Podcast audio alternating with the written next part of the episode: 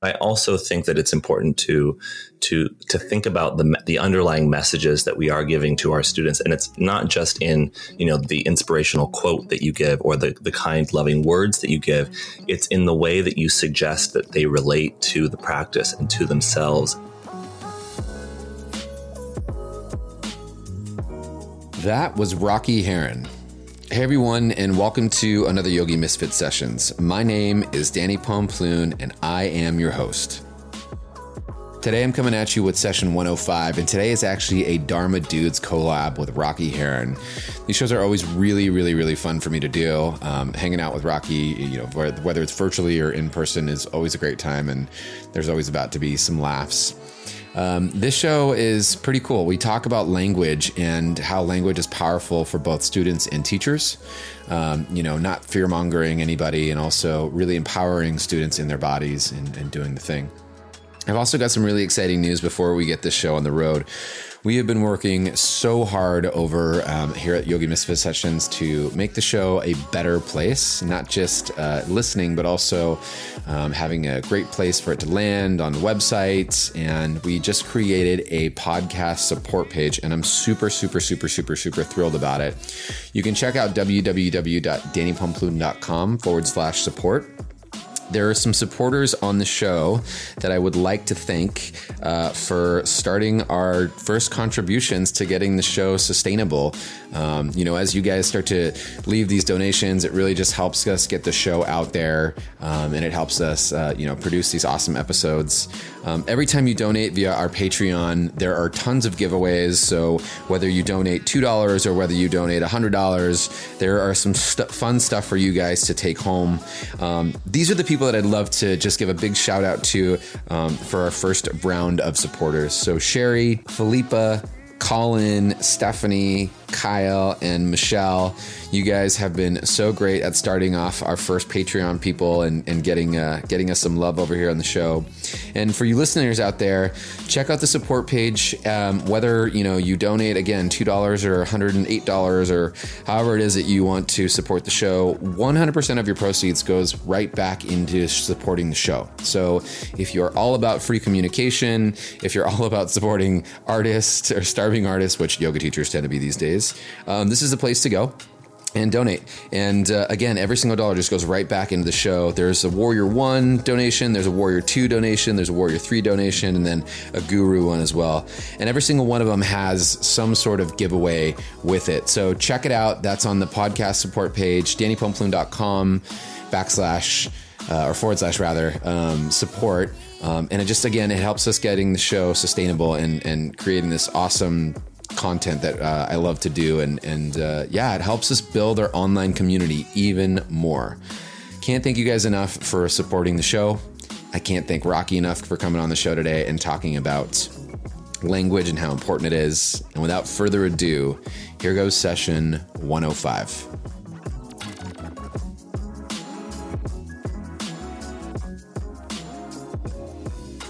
Hi, Rakiki. Hey, Taniqua. How you doing, girl? Hey, hey, girl. hey, girl. How you doing, girl? Rocky, it's back. It's glad. Er, I'm glad to be. Words are hard. I'm glad to be back on the podcast with you. It's back to be glad. 2020. I'm back to be glad on the podcast with you too, girl. Oh my God, girl. you know what? It's, it might be a new year, but it's the same old Danny and Rocky. Same old shenanigans, you guys. Same old antics, same old tomfoolery. Uh, what about um uh well no the words are hard again. I was gonna say shenanigans, but I realized I just said shenanigans. Tomfoolery, shenanigans, shenanigans, uh, chain pulling. Chain pulling? Oh, oh yeah. Got yeah, it. Yank, you know, pull, pulling your chain. Yeah, I'm I'm more of a chain yanker than a puller, but you know, to each his own. I don't judge. Whatever, it's cool. hey, Rocky, what I noticed is we're using really different language. Oh my God. Oh. I feel like we should deconstruct that. and just like that, we have a topic for the podcast. my segues are so good. They're getting so much better. Really, really are. Not abrupt, not um, not awkward or forced, just really natural and smooth, just like you. Yeah. Thank you, Rocky. I feel so seen and heard right now. Well, I, I hear you. I can't see you, but if you were in front of me, I definitely would see you. Okay. Well, I appreciate that.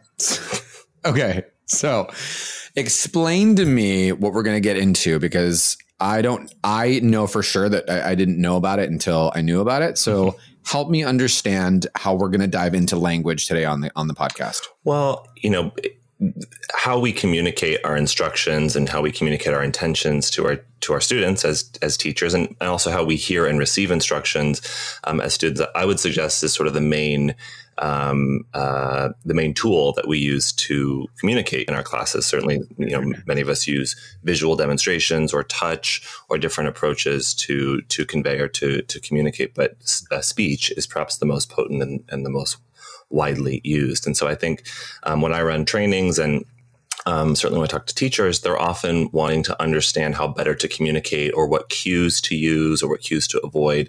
Um, and there's some common themes that I see uh, presented uh, in, in in the way that we choose to use our language. Um, certainly, you know, I've been I don't want to say guilty, but I've I've certainly um, learned a lot, and I've been um, I, have I've had to to examine and look at the way that I choose my words. So the the the type of language that I'm I'm interested, especially in avoiding when I teach, is what uh, what I call nocebic language, or what is called nocebic language. So that's what I thought we might. so help about. me understand. How, Help us understand what nocebic language means. Well, uh, a nocebo is similar to a placebo. Um, Wikipedia says that a nocebo effect is said to occur when negative expectations of the patient regarding a treatment cause the treatment to have a more negative effect than it otherwise would have. So, Nocebic language um, would be the type of language that we use often in an attempt to either keep our students safe or to sort of uh, to um, to to get their buy-in to follow our instructions sort of the like if you don't do exactly as i say this will happen or follow exactly what i say in order to avoid harm or danger. So i say it's it's well meaning that we often use this type of language. Um, it very well may, may, may be true. Um, but it can often um, create false um, either false understandings about the benefits or the reasons why you might choose particular alignment points or um, sentiments in our class. Um, but it can also have an effect uh, where it creates sort of a self fulfilling prophecy where the student becomes afraid. Um, of moving their bodies in certain ways, um, so that when their bodies do go into those areas, um, we might feel more vulnerable or more susceptible to injury, and then that injury or even pain can become, as I said, a self fulfilling prophecy. So, I mean, I, I, like for me personally, like in my um, in my teaching, I never I never teach in mm-hmm. absolutes, mm-hmm. um, and this is something I don't know if you remember. Actually, do you remember in the training? This is something that we got into um, when we were speaking about language just in the yoga room on, on multiple different things, but not using things like "don't do this" or "you'll mm-hmm. get hurt," but rather tr- try exploring this and see if there's a greater um, there's a greater opportunity for strength or uh, uh, but basically just not saying hey don't do this or you're going to get injured because teaching in absolutes isn't necessarily for, for, me it's not my favorite mm-hmm. thing to do and i also don't think that um, it's I feel like it, it, more discredits the student's experience and their own mm. journey by doing yeah, that. and and I think it limits the possibilities of what we can achieve yeah. as movement teachers. You know, I certainly when I first started practicing yoga and, and even well into my teaching, I had this assumption that there was a correct way of doing things and an incorrect way of doing things. And that may be true depending on what your intention is. You know, for example, if we're to talk about the pose Warrior Two, for example, you know there there isn't uh, a sort of passed down um, uh, by the gods, by the yoga gods, like instruction for what Warrior Two is or what Warrior Two isn't. But we do have to make some general kind of um, uh, assumptions or guidelines around what what constitutes warrior two. For example, the legs are in a wide stance position, one front, foot is turned out, back foot's turned in a little bit. We typically orient that with a heel mm-hmm. to arch alignment, and the feet as wide as the wrist, so so on and so forth. And we kind of give that the stamp of you know this is Virabhadrasana two. And if you have a different um, uh, uh, understanding uh, or, or priority around how you organize that pose, that's totally fair as well. So, you know, if I'm wishing to teach somebody or to instruct someone into how to get into that pose and I say take your feet as wide as your outstretched wrists and somebody doesn't do that, then it's not that they're doing the pose unsafely or that the pose is incorrect inherently. But the instruction that I just gave was for one reason or, another, not followed or not integrated or implemented. So we can still create specificity around what it is we're going for in a particular pose. Um, but I think that the misunderstanding is often that that specificity is to keep our students out of joint positions that would otherwise be unsafe. And my way of looking at this is that the the the inherent sort of let's say I'll use the word danger, but the the danger of of of not following a particular instruction is not that the, the choice the student makes is unsafe, but if the student believes their feet are as wide as their wrists when they're not, then their what we'll call kinesthetic awareness is a little bit off. For example, what they think their body is doing is not exactly what their body is doing. And so that can create a margin of error where the, the movements that might follow will likewise be a little bit off the mark, so to speak, which can render the student a little less confident or stable or secure in their own bodies. So, you know, specificity is not the um, the, uh, the the enemy to to say like healthy movement. Um, it's often required to create more discernibility, but or discernment. Um, but I often hear that specificity being enacted or enabled through a sort of fear mongering, um, and and that's kind of what I'm interested in in myth busting a little bit. So it's pretty much it's like the evil twin of the placebo effect is, is what we're getting at. Yeah, and and you know, I don't even know that the placebo effect. You know, something I think about a lot in my teaching is, I I could say something I could use sort of placebic language and say, you know, if you practice Warrior Two every day uh, for one minute and hold it every day for one minute, that's going to um, awaken your second chakra, which is connected to abundance and creativity. And so your creativity will skyrocket, your sexual energy will be off the charts. And um, I want that. I want yeah, that. I mean, and, and uh, Danny currently in Warrior Two for the remainder of this podcast. Um, I can't hear you guys. I'm in Warrior Two. I can feel your like virility just pulsing through the airwaves. Um, you know, and I, and I hear. Oops, sorry. I hear a lot of that happening too, where we make these sort of what I'll call like reductive um, statements about like if you do this, then this will happen. Um, and you know, something I guess that I'm in consideration with in in my instruction is is it if I use placebic language to create a beneficial effect, but what I'm saying is not innately true, like if I'm sort of using the suggestibility of my instructions to tell somebody that their life will get better if they just do this, and then they do that, believing it will make their life better, and their life gets better, then mm-hmm. is that responsible or irresponsible? You know what I mean? Mm-hmm. So I think there's there's there's a danger to placebic language as well, in that it can create false false assumptions or understandings, but there's also a benefit. Likewise, with nocebic language, there's a there's a danger there too because it can create false assumptions. But we can also use it to our benefit. You know, if someone is not paying attention in class um, and is uh, perhaps more at risk because they're they're not moving in a in a mindful way, I could say, you know, pay attention to my instructions, or else you'll get hurt. Um, stack right. your your your bones and your joints in just this way, or else. Um, so, you know, it's why I say it's often well-meaning is because I believe it is, and and we can perhaps use uh, that language to our benefit or our students' benefit. But I think more often than not, I don't hear it used consciously. I hear it being used by teachers and even of, of myself in the past, and probably even currently, if if I take a good hard look at everything I'm doing. Um, based on misunderstandings or, or false assumptions around how movement works. Okay, I have a list of things that I'm gonna I'm gonna I have some n- nocebo uh, languaging, and I'd love to see. Let's like pop quiz time. You ready? Ooh, yes. All right, we're gonna try to demystify these and change these up into placebo or, or yeah, placebo language. We're going the opposite of nocebo. Okay, right. here goes. Ready? Notice any tension in your shoulders. Well, to me, I wouldn't consider that nocebic language necessarily, but we might say, notice if there is tension in your shoulders. Got it. Because maybe there isn't, you know? So yeah. if I say to you, there's, there, there is, um, there is tension in your shoulders. Can you find it? uh, you might end up manifesting tension just so that you can then find it. okay, fair. What about things like uh, the, I mean, the, the infamous one: don't lock your knee. Well, that in and of itself is not nocebic. It's just an instruction.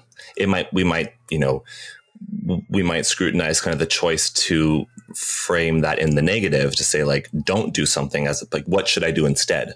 Micro bend mm-hmm. my knee, engage my hamstrings, um, keep my knee. You know what what am I to do instead of what am I not to do? The nocebic part would be um, uh, to keep your knee safe. Don't lock your knee right? Or right. Um, don't lock your knee unless you want your knee to explode, right? like, you know, like, like the the the nocebic I love that, where, I love that cue. where, I mean, I would be sort of let down if I didn't want my knee to explode, and so I locked it and nothing happened.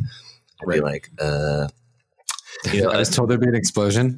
yeah, false advertising.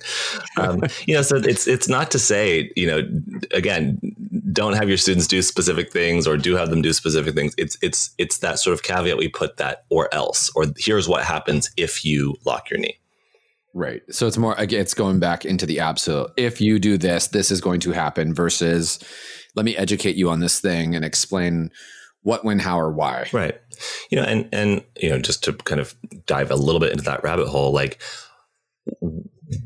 why why might we believe that locking our knees are bad? Or I guess I would ask you, do you I don't know if that's a cue you instruct, but where does the assumption come that locking your knees is a bad thing? And maybe we have to even further define like what does it mean to lock your knees? Because it's not a right, you know, that might not be a very technical term.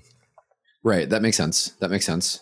I have another like question, I guess maybe that I'm going with this too, is I feel like when we use our words in a yoga class, you know, specifically as teachers, one, we are we are in the seat of a teacher, which is uh, in in in in a lot of ways, you know, we're commanding space and having there's a trust built into that. People coming into class are going to be listening to the things that we're saying because we're trained professionals, so on and so forth. Does that make sense? Mm-hmm. There's also so there's that there's that buy-in and then there's also you know the way the subconscious works and the way that our, our minds work is repetition is key for a lot of things right. and if we keep hearing the same you know negativity or, or whatever it is this you know nocebo language that's going to have an effect at some in some way shape or form um, not only in the cueing of the body but the other things that yoga teachers are saying in the room and other promises that yoga teachers are bringing into a yoga practice. Yeah. Yeah. yeah. Well, I think there's been, you know, something that I see happening a lot um, in the say in the yoga world um, these days is there's been sort of this disillusionment with yoga because I think a lot of people come to the practice um, we'll, we'll, say broken in some way, whether that's emotionally, you know, spiritually, physically, um, psychologically, and they have either been told or coerced into believing that the yoga practice is going to fix them or the yoga practice is going to help bring them back to a place of wholeness. And I certainly believe that that is that is possible. Um, and so they then follow you know very dutifully the instructions of their teacher believing that their teacher is qualified to help put them back together. And there's a certain level of deference that occurs there too, where if the teacher is not necessarily saying, let's explore different options and see what works best for you, or try it this way and let's try it this way, and mm-hmm. and sort of build in the the the more reflective aspects of the practice of of learning how to um, d- be more discerning and be more attentive and, and more sensitive to the the the feedback that your body is giving you. Um, if I just say, "Come to my class," um, I'll fix you. I've never said that, but you know, right. if, if, that's the, or, or if the student says, I, I want to go to yoga to get fixed and they say, tell me what to do. And I say, okay, well, we'll never lock your knee um, because it'll explode or um, always track your knee in the same direction as your toes so that you keep it safe. And we create these very specific alignment based uh, sentiments and rules around the practice, then when the student does experience some type of injury, and that injury could happen on their mat. It could happen off their mat. It could be yoga related or non yoga related. It's often hard to kind of um, um, to know. Um, but if there is some type of injury, there's often that sort of sort of feeling of having been deceived by the practice. I, I thought that if I did it perfectly and if I did it every day in the way that I was told to do it, I would be healed. And instead, now I'm even more broken in in some in some way, and and that can be a really a really um, well in a lot of ways it can be really useful because it helps hopefully the student um, question more and take more authority for how it is that they're mm-hmm. practicing and perhaps to examine the instructions or the individuals that have delivered those instructions that um, perhaps they've given too much put too much of their I don't want to say trust or faith in, but they've they've they've given them too much authority over their own body. Um, and so that can kind of be the beginning of a new phase of someone's of someone's movement practice. Um, certainly, uh, well, I've seen that play out many many times over. Um, but I, I, I, do think that it's sort of the irony of of wanting to figure out the perfect way to do something so they receive maximum benefit.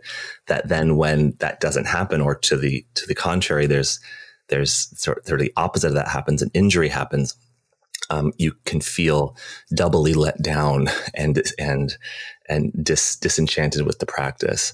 Um, so you know, it's not to say that that that is an inevitability, but I I think that's that's been that's underscored a lot of what we see happening within these different yoga communities that were perhaps more guru based models where it was follow the instruction of the guru to the T. And then, you know, unfortunately we see kind of the misconduct of the guru or the, the the uh, uh, the detriment of having followed some of these these instructions um, playing out, and that might mean that someone says goodbye to yoga and finds a different type of practice or a different teacher, or or hopefully starts to ask more um, in depth questions about what it is they're actually doing and why. Hey guys, this episode is supported by Breitenbush Hot Springs. This cool remote retreat center is located in the Oregon Cascade Mountain Range. This place is an amazing yoga retreat center and conference center. They've had some really awesome guests like Ram Dass, Eckhart Tolle, Jack Kornfield. It's a great place to just get you to dial into yourself and check out. They've got about 26,000 guests a year and they're open year round. Check out breitenbush.com. That's B R I E T E N bush.com. And now, back to our show. I think we have to remember as teachers, you know, I mean, yes to everything that you just said and, and, and for, for so many things, but I think we also have to just remember as teachers, like we're, some of us are only qualified to do certain mm-hmm. things. And what I like to remember is when I'm in that room, I am qualified to teach yoga and to speak from mm-hmm. my life, like from my own experience and nothing else. So I'm really cautious as to like what I say and what promises that I make. And, you know, I don't even make any promises in the room. What I do remind people and what I do empower students and other teachers as I, you know, as I train students and as I train teachers is to speak from their own and practice from their own yeah. inner wisdom. And remember that, you know, their experience is, is in there. They just have to mm-hmm. trust it. Now, now getting them to trust it may take a little bit, you know, and especially if someone's disembodied or not used to, um, you know, not if someone's not used to being with themselves or being in their in their own, that takes a little bit of of uh, of mm-hmm. space to navigate, you know. But I, I will, I just distinctly remember, you know, being in class and and you know, uh, someone came up to me and, and recently and was like, at the end of the year, and was like, "You have no idea what you've done for me," and I I kind of got taken back, like, well what do you mean? Like, uh, mm-hmm. what? Like, I didn't understand. And he was like, you know, the words that you say in the room and, you know, everything that you've talked about in class. And he's like, it just really, you know, it really hit me really hard. And, and you, you got me through some really rough times, Danny. And I don't, I don't even know the student's really name. You know, I know that he came to class a lot and we never really hung out and, and any, any of that. He's just, you know, a student that came to class all the time. And, it was that moment where I sat back and was like, oh my God, like, holy shit, I have to be really careful yeah. with what I say. And I have to remember that even on the podcast, you know, like all all all jokes aside and and, and tomfoolery and shenanigans and shenanifoolery or well, sh- all all chain yanking. Yeah, all chain yanking. Aside. Um, you know what we what we say. Yeah, yes, what we say, and and also the platforms that we have to say it. I think is really, really, really, really. Um, it's incredible to have it, but also there's this big uh, there's this big sense of of responsibility for it. You know, like I. I know that we interact with people and I know that we have effect and so on and so forth. But when we are reminded in in in such a big way like uh, you know that one person could have I don't know. It just you you never know what someone's going through, and you never know what what someone is experiencing in the room, and so it, it really just brought more. Which is why I wanted to talk about this today. It really brought more awareness as to like what am I saying yeah. and why am I saying it? Yeah, and I think it's it's also important to we're, we t- we're teaching a lot when we teach. You know, we're not just teaching somebody how to set up their feet in a pose or how to engage their biceps in a pose or whatever. You know, we're we're also teaching them how to learn. Um, not to say that they don't already know, but we're we're we're teaching them how to engage with this practice. Um, and we might not do that directly, but but we might do that indirectly. You know, if if someone comes to my class and my expectation is that they follow blindly every single thing that I say, um, I'm I'm teaching them that the way that you uh, engage in this practice is to blindly follow the teacher. Whereas if I if I have you come to my class and I teach you to be a bit more self reflective and I teach you um, how to pay attention again to the feedback that your body is giving you. I teach you how to discover a sense of joy in the way that you move. I teach you how to um, slowly uh, uh, cease the fearing of your body and the the the curiosity and and playfulness uh, uh, capacity of your body. Um, those are the things that I'm I'm more interested in teaching. Not just you know here's how wide to place your hands in downward facing dog. I might still make those very specific choices about you know place your hands here and and you know when I go to class I I like um, being told what to do, you know, because it's for that hour, hour yeah. plus that I'm in the class, I'm a little bit off the hook. Um, I can, I, I like listening to an instruction, mapping that instruction in my body, and then getting the the feedback from myself and from the teacher of like was i on the mark or off the mark um, so none of this is to say that like your classes just need to be a free-for-all of everyone choosing their own adventure I like specificity, um, but I also think that it's important to to to think about the the underlying messages that we are giving to our students, and it's not just in you know the inspirational quote that you give or the the kind, loving words that you give. It's in the way that you suggest that they relate to the practice and to themselves, and um, to to you know if it's an asana based class, to movement or to breath or you know. Uh, uh, to, to any of the the so-called limbs of the yoga practice like is this is this an ongoing kind of inquisitive journey that we're on or is it one with very clear um, uh, rules and techniques and um, and uh, uh, sentiments that we must follow in order to be quote unquote good yogis. Um, so, you know, for me, I would sum that up as like good critical thinking skills. Like that's how I learn. Um, I've actually never I've never really resonated much with authority figures that expect me to blindly follow what they what they want me to do. Um, I like when a teacher respects me enough to see me as being creative and resourceful and capable of of um, you know problem solving on my own. Um, so you know, there's there's larger conversations we can have here, um, and also more specific about different ways we can enable that. Kind of comes down to on the physical level uh, what we refer to as motor learning skills. Like, how is it that we actually learn how to move right. as humans? Because um, babies aren't being right. given, you know, we might we might give kind of nocebo language to to children in order to keep them safe. Look both ways when you cross the road, and or else you'll get hit and you'll die. and again, that's that's well meaning because we want our kids to stay safe. Um, it might not be true every time, but generally speaking, yeah, you should look both ways when you cross the road. And, um, you know, that's the self fulfilling prophecy there isn't really happening in your own body. It's happening because of traffic and the world around you. Um, but uh, I think a lot of the, a lot of the instincts and I don't mean this to sound fear mongery, but a lot of the instincts that we might have as teachers can sometimes have the opposite effect if what we're trying to do is help our students progress in their movement skills.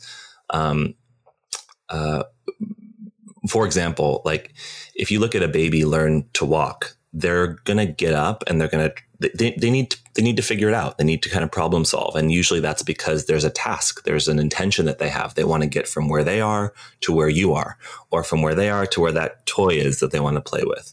Um, or they want to bring that thing in their environment to them.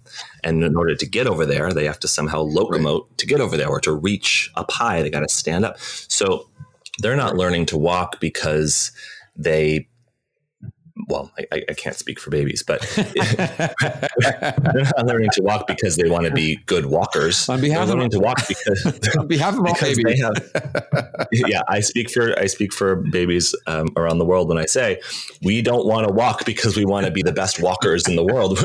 we want to walk because we want to carry out function and we want to interact with our environment and um, we want to explore and so it's that intention that gives rise to the the the, the, the desire um, and the the willingness to get up and fail and fall and get up and try it and fall and um, and that's how we have to learn the skill. We have to be uh, ultimately self sufficient to that task. Otherwise, we never learn it. So we don't see parents. I mean, parents might kind of help uh, a baby, you know, stand by holding their arms so that they can move their feet and figure out how to distribute those forces and um, but you wouldn't see a parent kind of get the baby to stand up and then micromanage every single step they take so that each step is perfect so they don't fall and hurt themselves.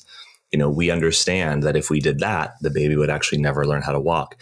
And yet, as te- as yoga teachers, um, I think often we try to do that. We want to micromanage every single moment of, of our students' movements, uh, uh, which which creates a sort of contextual dependence where it says i can only do this thing if you are if you're there watching me if i'm in your class if i'm hearing you tell me every single step of what to do. Um, and it might create the illusion of success because look at you doing the thing but then how functional is that thing? Can you do it outside of the room? Can you do it when i'm not here? Can you do it with another teacher? Can you do it you know uh, right, uh, right, yeah, not in this sequence. And so, in order to actually, you know, the the what can be confusing about this is that in order to actually help somebody map a, a, a skill, um, we have to kind of be a little more hands off, and and that might mean, you know, trying different ways of teaching it to them. We can use language, we can use a demonstration. Um, uh, uh, we might we, we may or may not use touch, um, but you know, giving our students the freedom to explore a little bit, the the the, the freedom to get something wrong, to fail, um, and and to give them the message that that not doing this exactly right doesn't mean you're going to get hurt. Doesn't mean or or it doesn't mean that you're bad at yoga or um, it doesn't mean that your knee is going to explode if it doesn't point exactly in the same direction as your toes. Um, can you know, there's not only does it help to avoid the nocebo effect of them actually getting hurt because you've created that that sense of urgency or dependency around the instruction, but it also can help to awaken their sense of of exploration and and creativity and playfulness around their movement practice, and to learn also how to how to work with with you know the perception of failure with you know in a world where we're so full and and like just being hammered and hammered and hammered with so much information mm-hmm. we forget to trust our own inner wisdom you know yeah. we forget to go in and have the experience you know letting the human be the human and going through it versus here's everything do all the things right now one two three go mm-hmm. yeah and and i think we also think that if if i can if I can do it perfectly, I'll get the most benefit of it and I won't waste time. You know, a lot of people come in and practice with me or do my trainings because, and they'll say, you know, I want to train with you because I want to get it right. And I want to make sure that I keep my students safe, or I want to make sure that I'm safe. And so I want to do this with you. And, you know, I, I appreciate anyone that wants to come and, and learn from me. Um, and certainly I have I have plenty of of sentiments around the sustainability of the choices that we make um, on, on our mat and, and as teachers. But what I often will kind of respond to that is, in my opinion, that's a, that's quite an uninspired reason to to learn yoga or to start a movement practice or to teach movement. You know, what about, as I said before, what about helping to reawaken a sense of joy and playfulness and curiosity right. around how you move? What about right. sharing that to other people? What about helping people to, um, as my friend Annie Adamson says, helping them to claim movement as their birthright? Not as this right. thing that a box that they have to check or something they have to learn from someone else, but something they can claim as inherent to who they are. Like these are the the possibilities and the potentials of, of what we can teach as movers. And yes, like we want to help to mitigate the possibility of injury or mitigate, let's say, even the inevitability of injury. I don't think it's possible. Even this idea of injury prevention is a little bit lofty. Say, practice with me and I will, I will make sure you don't get hurt. It's like, well, mm. you can't promise that to anybody because you don't know. There's a lot of different factors at play that can contribute to someone getting hurt.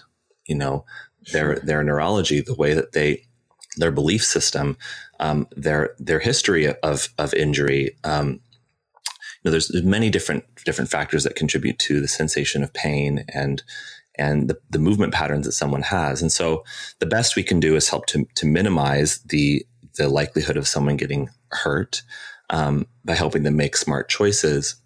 But um, you know, that is sort of a, a secondary goal for me, uh, not not the primary reason that I want to help someone um, discover the the benefits of this practice. So, long story short, just to sum this all up, mm-hmm. if you don't stack your knee, it will explode. I f- I don't feel heard. Definitely don't feel seen at all in this conversation. Well, let me. I mean, I can't see. Let me. I'll, I'll, maybe we can kind of go back and forth, but I'll. I'll going back to your kind of list idea. There are some instructions that either I have said for many years, um, that I've heard other teachers say, that I still hear teachers say, um, that maybe you know we we both have heard teachers say or have said ourselves that in my mind are are nocebic and also not necessarily true. Mm-hmm. Um, for example, uh, let's say if it's if it's tree pose, um, place your foot along the inseam of your leg and make sure to avoid your knee uh, in order to keep it safe. The the the the uh, the what's implied there is that if I if I take my foot and press it against the inner part of my standing right. leg knee, it will become unstable, and and perhaps that pressure could be enough to break my knee in some way or or damage the tissue of, inside my knee capsule. You must have a really strong foot. right now, now what I would say to that is, have you ever heard of anybody hurting their knee from pressing it on the inside of their pressing their foot on the inside of their knee. Like have, the, the next question would be like, to me, has that ever happened? right. like, well, right, actually, totally. no. So, so what? So you ask the teacher, well, then why do you say that? And usually it's because that's what their teacher said, you know? Right. And so now you might have a reason for not wanting someone to put their foot on their knee. Um, to me, it personally doesn't matter. Um, but if you don't if, if it's just because that's what you were told, that's what you heard, not to say don't believe it, but you know, good critical thinking skills would then ask the, the next question, right? The other one would be, you know, make sure to point your knee in the same direction as your toes in order to, again, keep it safe. Um, again, I've never heard of anyone's knee blowing out from it going valgus or, you know, moving to the inner or outer part of the foot. In fact, there's many yoga poses where we do that. Think of like Garudasana, eagle pose, or the back knee of, of a warrior two is not necessarily pointing in the same direction as the toes. So, you know, it doesn't, again, doesn't mean don't have somebody do that if that's what you're going for, but it's not necessarily that the other joint positions are, are innately dangerous. Um, even, even things that might be a little more, uh, or a little less, um, overt as that, like engage your core to protect your low back. Right. Right. Or, um, uh, uh, make sure not to lift your shoulders so as to not create tension in your neck. you know, drop your shoulders Right. to release tension in your neck. Right, right, right. Yeah. Right? And I mean, the, the list can go on. Don't don't make sure your knee doesn't go past your ankle. Because it will explode. like what about every time you take a step like there's there's Yeah. there's or or you know keep your feet pointing straight forward in a back bend so as not to compress your sacrum now th- Mhm. the implication there is that compression is a bad thing and yet you know compression is just a, a a biomechanical force that moves through our body your the, the weight of your head is compressing your cervical spine your your neck, the weight of your head and neck is compressing your thoracic spine. The compression is just how weight is transferred. So, um, the the well, maybe I, I better leave it at that. But there's yeah, there's- totally. you know, I, I don't mean to like make teachers' heads spin of like, well, what am I supposed to say? Like, again, make the choice you want to make. I, you know, when I teach backbends, I will often teach to have, if it's you know bridge pose, have the feet parallel. Um, it's it's more about helping to to load that possibility and create strength in that possibility. Where often the, the compensation or the, the pattern is to turn the feet out, and so we kind of exploit a particular option, which could be could create wear and tear over time. Right. Um, but you know, the it, if there's any kind of takeaway from a conversation like this, 30 minute conversation is, you know, just to to perhaps take more of a, a, a proactive position in the investigation of the things that you're saying and the reasons that you're giving behind saying them. And in the meantime, if you don't know, it is totally okay to say, I don't know. Right, right. And this is how I was taught. So that's how I'm going to do it for now. But I'm going to keep investigating and learning more and perhaps not make definitive statements about what's okay and what's not okay unless and until I have perhaps the research or the understanding to to back that up. Rocky, that was so good. Thank you so much for helping us demystify the language. And I I think it was a super important conversation that we had today. I think a lot of people needed to hear it. So thank you so much. Of course, and you know, if anyone wants to to learn more, or if this has kind of scrambled you and you have questions, people are always welcome to reach out. Um, I would love to just put a quick little plug in here, which is that um, I will be launching another 300 hour teacher training with Noah Maze in May of this year down in Los Angeles. So, you know, there's there's plenty of opportunities and, and places that uh, you can go to to ask these types of questions and explore the different possibilities and answers. So, and I'm on But that when in, when in doubt, just tell people, students, believe that your knee is going to explode, and teachers remind them that their knee is going to explode.